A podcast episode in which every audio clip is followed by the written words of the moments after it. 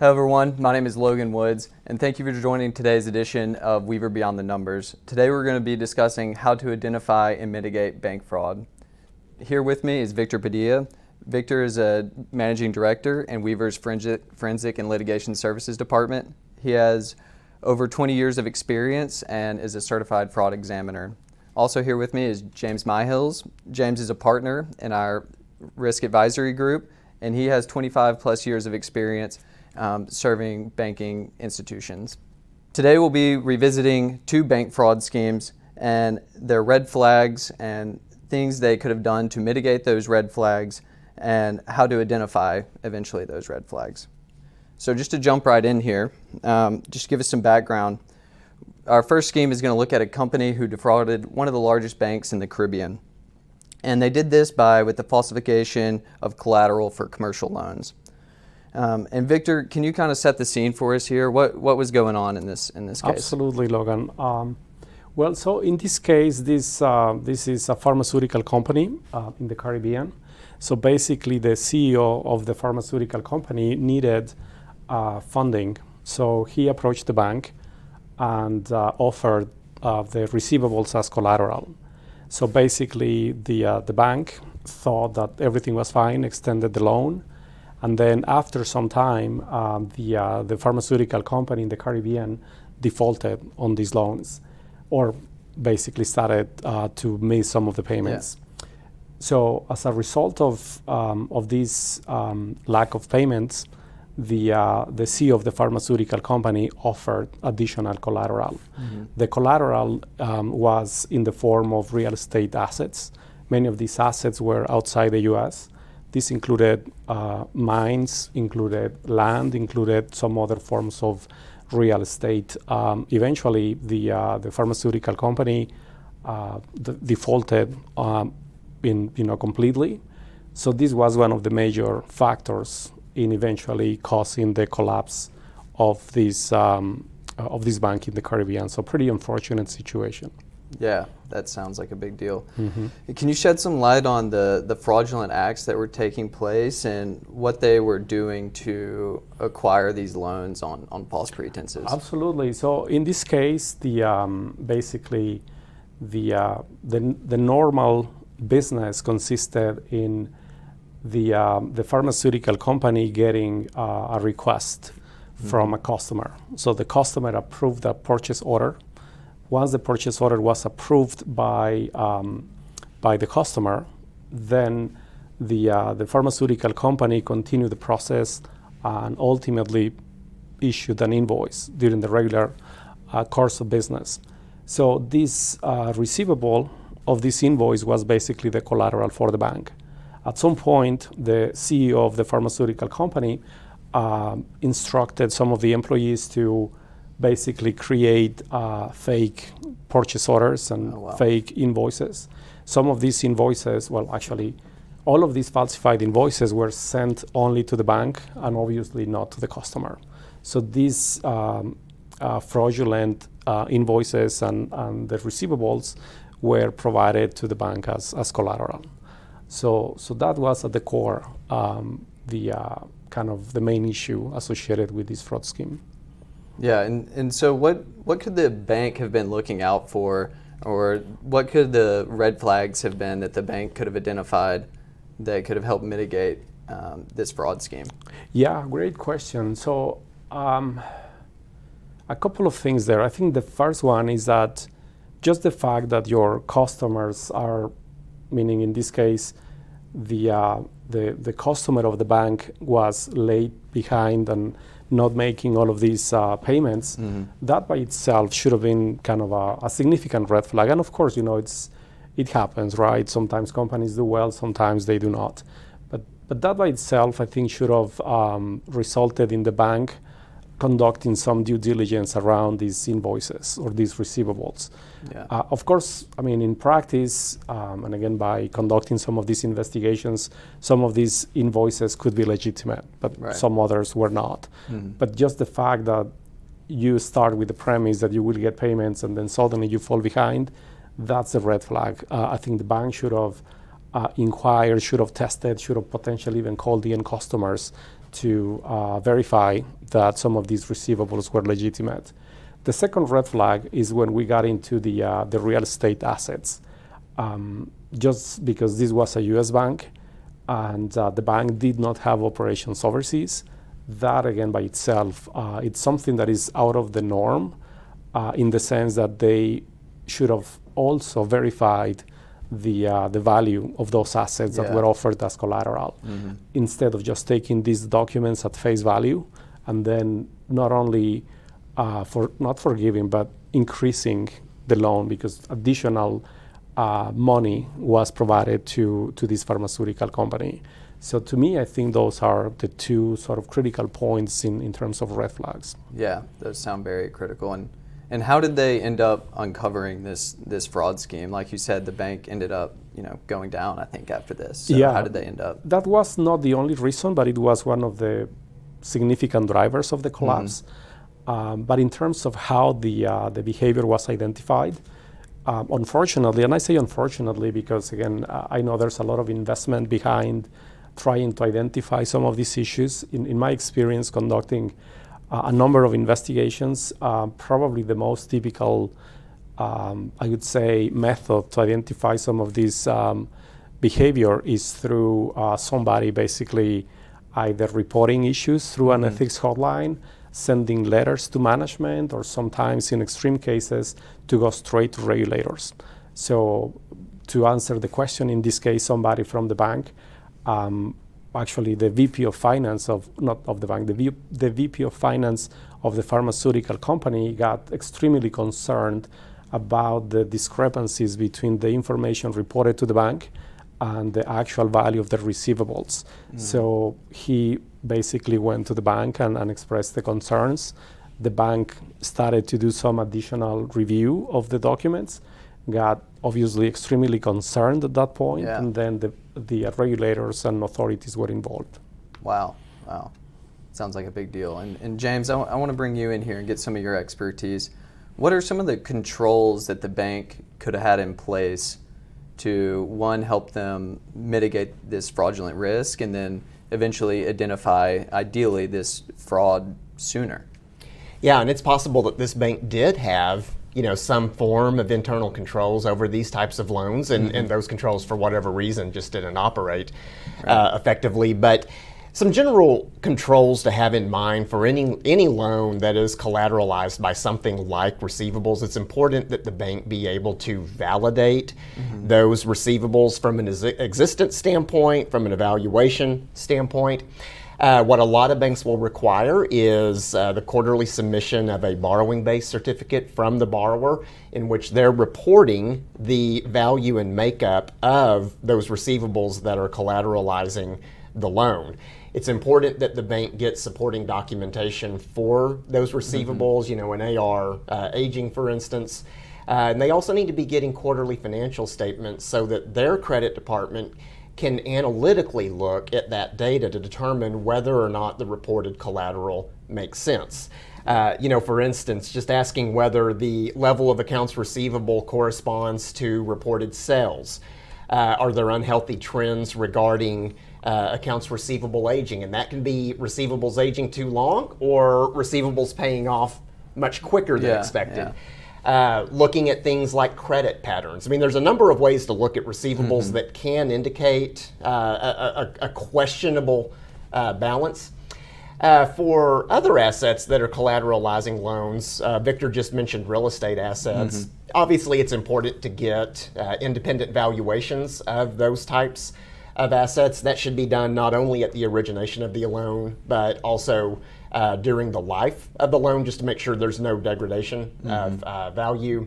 And of course, it goes without saying, audits are important. So yeah. make sure that the, the loan customer is getting independent audits, that whatever collateral is being uh, pledged for that loan, that that collateral is being looked at from a, an existence and evaluation perspective. Uh, a couple of other things that banks should keep in mind from the standpoint of loan portfolio monitoring Clearly, it's important to monitor your past due loans. Uh, mm-hmm. Uh, as, as, Victor just said, a past due loan in and of itself doesn't indicate uh, potential fraud, right. but it does indicate a potential problem. Uh, and so it's important that loan officers As soon as that loan becomes one day overdue, they begin working that loan from a collectability standpoint. But banks can't just leave that to the loan officers. There needs to be independent, formalized oversight of the loan officers, whether that's uh, the, the, the chief credit officer or the credit function. Uh, or uh, an independent loan committee or some composition of management. But there needs to be uh, a formalized process whereby this, this group is overseeing the work of the officers to ensure that collection issues are being very promptly identified and addressed. And then the last thing I would mention is for any lines of credit that are collateralized mm-hmm. by something like accounts receivable, whatever function within loan operations is responsible for funding those loans, it's important that they have a control whereby they are verifying that the borrowing base is current, that all of the verification has taken place, mm-hmm. and the loan is current before any additional uh, funds are advanced on that loan. Yeah, that's that's really insightful, and I think several of those things sound like they might have helped this bank. You know, like you said, they might have had some controls in place, but whether they were working or not, I think I think that's really insightful. Um, and, and, Victor, along along those lines of having a third party, independent party come in and help, what can you and your team do to help someone in this situation, whether it be reactionary or preventative services, um, in this type of situation? Yeah, so so that's um, I mean an interesting question from the standpoint that some of the uh, services were already described, right? A lot of mm-hmm. that we can do as a firm is you know internal controls, assessing the state of the bank, always I think it's important to have kind of a fresh perspective, mm-hmm. somebody with uh, the expertise that we have collectively to basically take a fresh look. Sometimes banks and, and institutions get comfortable and, and, they don't necessarily take action. Now, specifically about fraud investigations or kind of the forensic accounting services that we provide, we can do proactive fraud risk assessments, um, which is basically early in the process we can do in the case of um, some of these receivables and the end customers, we can also do third-party due diligence. Mm-hmm. In this case, I think um, that that could have also helped address yeah. some of the some of the issues. Um, we also do, of course, um, reactive investigations. Sometimes sure. we are just called once again to take a fresh perspective, and yeah. Um, you know, basically we can do everywhere from uh, a proactive fraud risk assessment to just an independent review all the way to uh, corrective or reactive investigation. Yeah, that's really interesting. And I, I, think this case is very interesting, and I think both of y'all have given us some really good insight. Um, and I think our next you know, fraud scheme is also um, really interesting to look at. And it involves a scheme with you know, wire fraud, impersonation of vendors, and even money laundering. So, Victor, what can what can you give us some background of, of this case here? Absolutely. So, so yeah, I mean, as, as you mentioned, Logan, this uh, this case um, is interesting, and unfortunately, it's a recurring theme that we are seeing mm-hmm. lately. Um, information is readily available, um, and in this particular case, the uh, the scheme consisted in uh, an individual basically getting access to um, a vendor master list in addition to some of the balances. Mm-hmm. So this uh, fraudster was, I would say, a little more sophisticated than what we see um, in most other cases. This individual, uh, in addition to basically impersonating vendors and reaching out to uh, several organizations requesting payments for uh, for these um, vendor balances, this uh, individual had sort of the, the foresight to create um, bank accounts. So these bank accounts were also created with uh, fake identities. So cre- this person created a network of bank accounts in which, after some of the victim organizations made some of these payments, then these funds were moved throughout different accounts. So this was kind of another, um, you know, I would say twist yeah. into this type of uh, scheme. So how were they able to, I guess, pull off this scheme? It sounds like they had some access to information maybe that they shouldn't have. Yeah, well, it's it's unclear sometimes mm-hmm. to uh, to determine exactly how the information was obtained. I can tell you that uh, by conducting several fraud investigations with this pattern.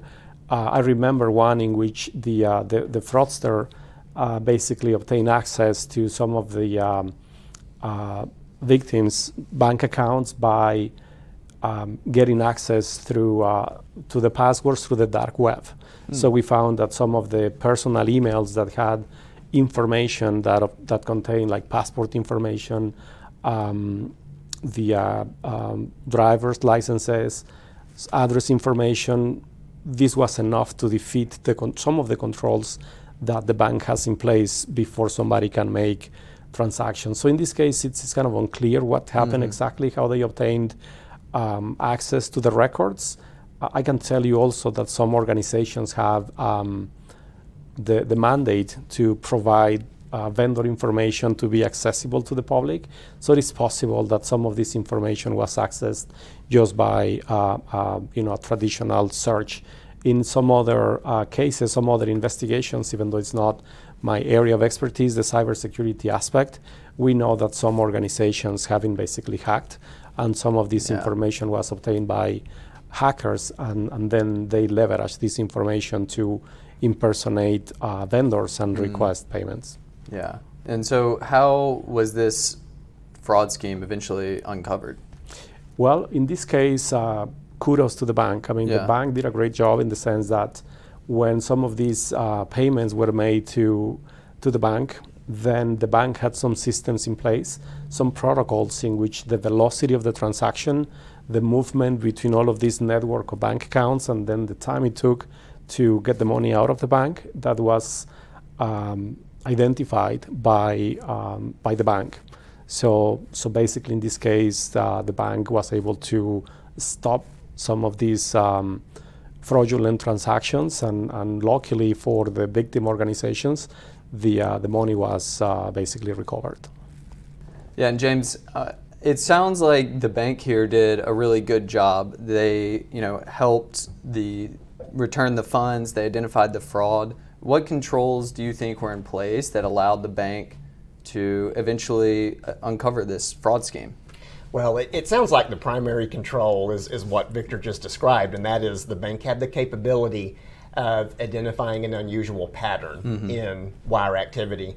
So, for any bank that allows its customers to initiate wires through an online platform, it's important that that online platform be supplemented with some sort of a fraud analytics application that can analyze activity real time mm-hmm. to identify uh, unusual transactions or unusual patterns. So things that, that can be considered unusual are first time payees, mm-hmm. uh, funds uh, transfers of a, of a certain amount or size, an unusual volume, uh, or, or maybe an unusual destination, such as a foreign country. But whatever those parameters are, when a transaction triggers those alerts, that transaction should be suspended, it should be stopped, mm-hmm. should be moved into a queue for the bank's fraud department to investigate and determine that it is a valid transaction before it gets released. And it sounds like that's what happened here. Mm-hmm. You know, a few other things that banks should keep in mind is if they have customers that are initiating wires online, mm. train those customers. You know, train them to be vigilant when it comes to protecting their login credentials. Uh, train them to be very, very careful with any emails uh, purporting to be from the bank. Uh, just sending reminders to the customers regularly about different techniques that fraudsters are using yep. can go a long way to helping stop the fraud attempt at the customer level before it ever gets to the bank, and that's important. Uh, something else that customers need to be trained to do is to look at their account activity. Mm-hmm. Uh, Victor was just describing this scenario and, and, indicated that the fraudsters had a degree of patience where they obtained the information, were kind of looking at what the balance information was, they were getting a feel for the accounts. Mm-hmm. We're seeing that more and more that fraudsters are willing to take a little bit of time. And there can even be occasions where transfers will be run through that aren't very large to see if it gets through. And if customers are vigilant, vigilant at, at, looking at their account activity, they'll identify those and appropriate safeguards can be placed on the account at that time. Mm-hmm. Uh, for wires that are not initiated online, so this could be wires that are, are initiated by email or by phone, uh, or, or, believe it or not, some customers will still use fax. uh, to initiate a wire. It's important that banks have uh, uh, formalized callback procedures. And that is where someone will call the customer back. They will authenticate that customer by getting the customer's PIN or passcode, something that's been predetermined. Sure. Yeah. Uh, or they need to ask what's called out of wallet questions. Okay, questions mm. that theoretically would not be in a customer's wallet. So, like date of birth, social security number, yeah. those are in wallet questions. Yeah. You want to ask questions like when was the account opened? Uh, you know, what direct deposits do you have going in? Things that somebody whose stolen identity may not know as readily. But once that customer has been identified, the transaction gets verified, that callback needs to be documented by the bank on the wire transfer request form, and it's a good idea to record the callbacks. That way, if there's a dispute later on, the bank has adequate evidence that they performed due diligence. Uh, and, and really, the last thing I would say is just around wire approvals. So, for any wire that does not automatically get released through online banking, oftentimes it has to go through an officer approval process. And what the officer should be looking for is the completeness of verification procedures, making yeah. sure that callbacks were performed, collectability was all verified. But they also need to be asking the question of does this wire make sense for this customer? And a lot of times fraud gets stopped there where an officer knows their customers and knows that this particular wire does not look normal for this customer and they're, they're able to stop it before, uh, before it gets out of the bank. Yeah, that's really interesting about having you know that good relationship with people that you work with, and maybe they can help you prevent some fraud. Um, well, thanks, James. I appreciate that insight. And and Victor, I want to come to you again and get your idea of you know in this case, in this situation, what do you think you and your teams could provide um, for a client in this scenario? Yeah, well, that's a, that's an interesting question. I would say uh, there are two angles to this one. One, I think, was really well covered by uh, James, which is uh, all the things that banks can do. In this case, it seems like the bank, um, you know, did everything right, detected the fraud, mm-hmm. and then everything was recovered. I would also say that organizations need to be vigilant. Uh, some of those things were already described, like training, um, making sure that they have a solid uh, structure of internal controls. Um, basically making sure that employees are aware of all of these um, scams. Positive pay is yeah. something that I think it's a very important measure. Um, and then in terms of our services, we can do once again we can proactively look at the the structure of the organization. We have uh, forensic data analytics tools in which we can analyze uh, vendors. We can analyze payments that have some, uh, I would say, high risk characteristics, such as one time payments, such as vendors missing details, or, um, for example, in this case, I think um, James mentioned just the patterns of these payments. So yeah. we can do, yeah. in a nutshell, proactive uh, forensic data analytics to identify these weaknesses. Sometimes, uh, if some of the organizations show some of these problems, it may be a weakness. It may not be fraud just yet. Sure. But yeah. certainly that can lead to fraud if somebody, if there's some sort of external attack. Right. So, so that's kind of uh, just a few examples on the pro- proactive side. Uh, and we can certainly do investigations. We can analyze uh, and look for high risk vendors, uh, maybe mm-hmm. check the patterns. Um, so basically, similar to the previous case, we can help clients proactively or we can assess uh, the situation in a reactive way. Thanks, Victor. I appreciate that, and I think those services sound really helpful. Um, and thanks, James, for all of your insight. I appreciate it, and I think that about wraps up our discussion today. Thanks, everyone, for joining today's edition of Weaver Beyond the Numbers on how to mitigate and identify banking fraud. Um, thanks again for joining.